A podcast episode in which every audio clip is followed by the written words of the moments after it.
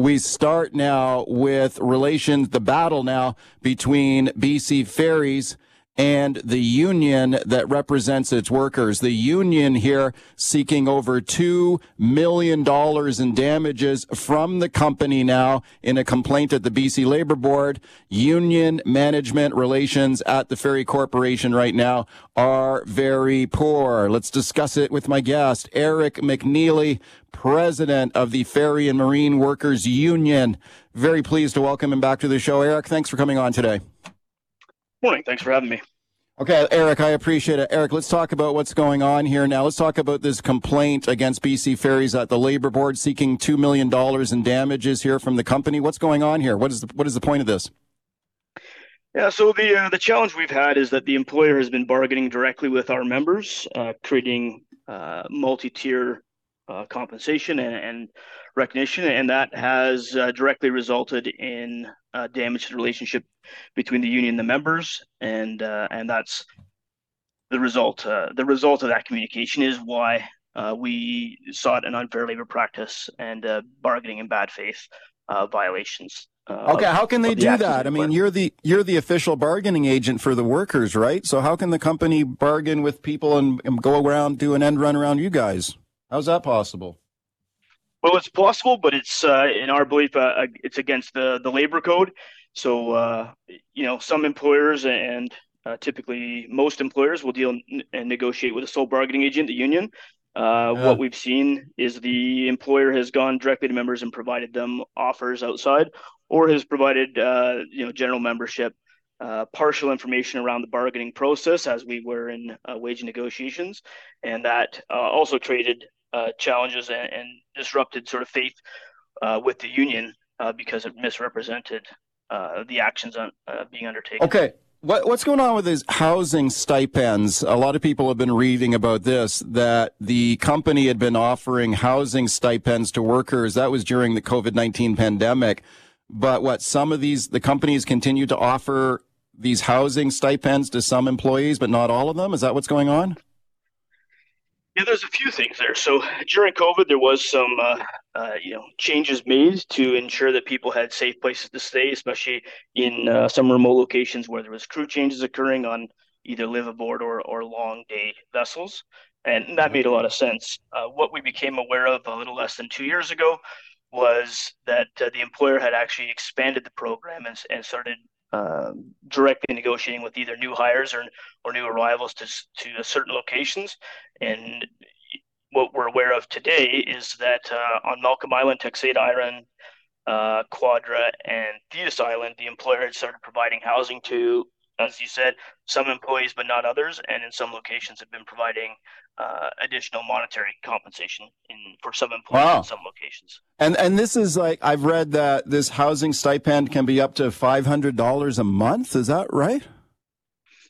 Uh, our understanding is actually higher. Higher than that? Yes.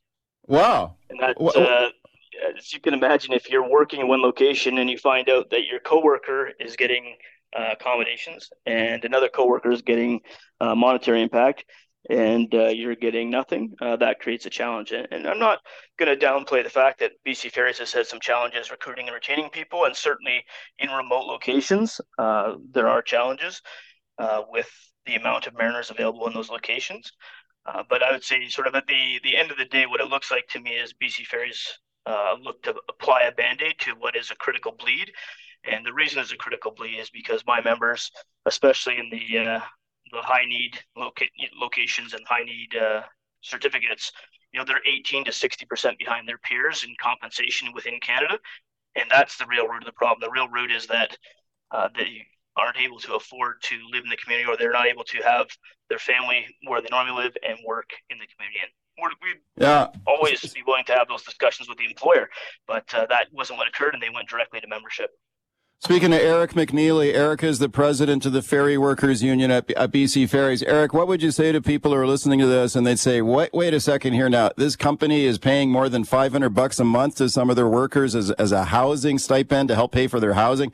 Man, like, what is the justification for that? I, I, I don't know many people who, whose bosses are helping pay for their housing. Yeah, it's, uh, it's uncommon in most places, but it is uh, not uncommon within the marine industry. You'll have people live aboard or people who uh, live away like a camp job, and you can draw some parallels there. Uh, but I think the real uh, fundamental issue is that there wasn't negotiations with the employer or with between the employer and the union, and that uh, that meant that the union had to chase around and find it, and that Im- impacts morale of members, especially when there's haves and have-nots and wow. morale. So what are you, what are you? You're saying are you saying are you saying that like everyone should get it? Well, we think there's solutions that are available uh, to the employer. It's just really hard to work together when we aren't part of the conversation. And uh, you know, I'm the same person I am uh, in front of a camera, in front of a microphone, as I am behind a closed door.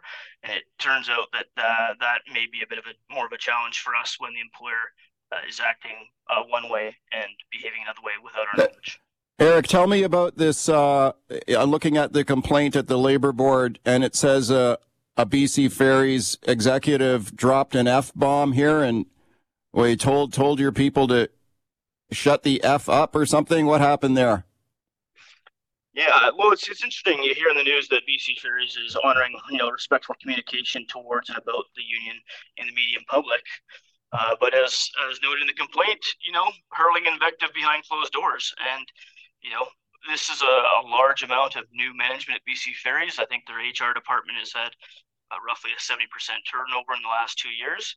Those there's challenges there and there's opportunities. And the challenge is uh, you got new people who don't understand the system, uh, don't know anyone, so they don't have relationships. And then the opportunity is you have fresh eyes.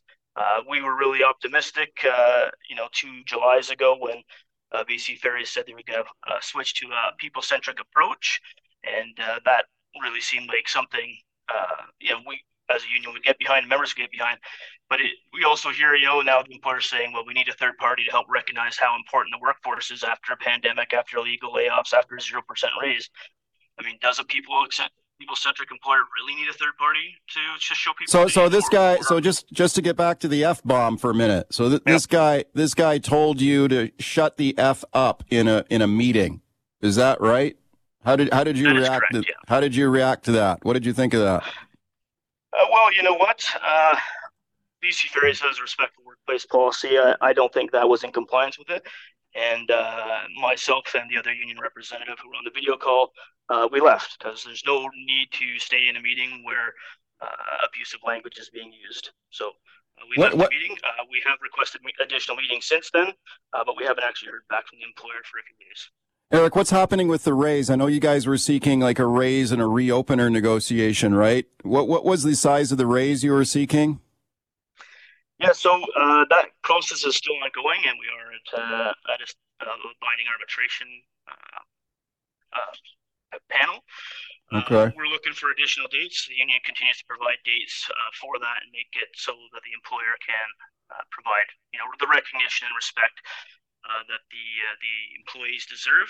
Uh, we believe that BC Ferries has fallen well behind uh, peers in the marine industry uh, here on the west coast of Canada as well as across Canada around the world, uh, meaning that there needs to be significant increases. And I think I mentioned before, you know, in some of our positions, you know, our captains, chief engineers, you know, some of them are 18 to 60 percent behind their peers in the industry, and that's really creating a recruitment. So you've been you've, a, you've asked for a 20 percent raise, correct? So what we've done is we've looked at uh, each position and made uh, increases, increase uh, recommendations to BC Ferries based on what peers look like. So in some cases, the uh, the ask is substantial, and in some cases, the ask uh, reflects market value. Okay, Eric. Last question for you: How would you describe like relations between your union and management at BC Ferries right now? It obviously does not sound very good. How would you describe it? I would describe it as challenging. And, you know, I think there's an opportunity for the public and government to tell BC ferries that uh, poor wages and understaffing lead to longer wait times and that the ferry system needs to work for British Columbians. It interconnects transportation and economies along our coast.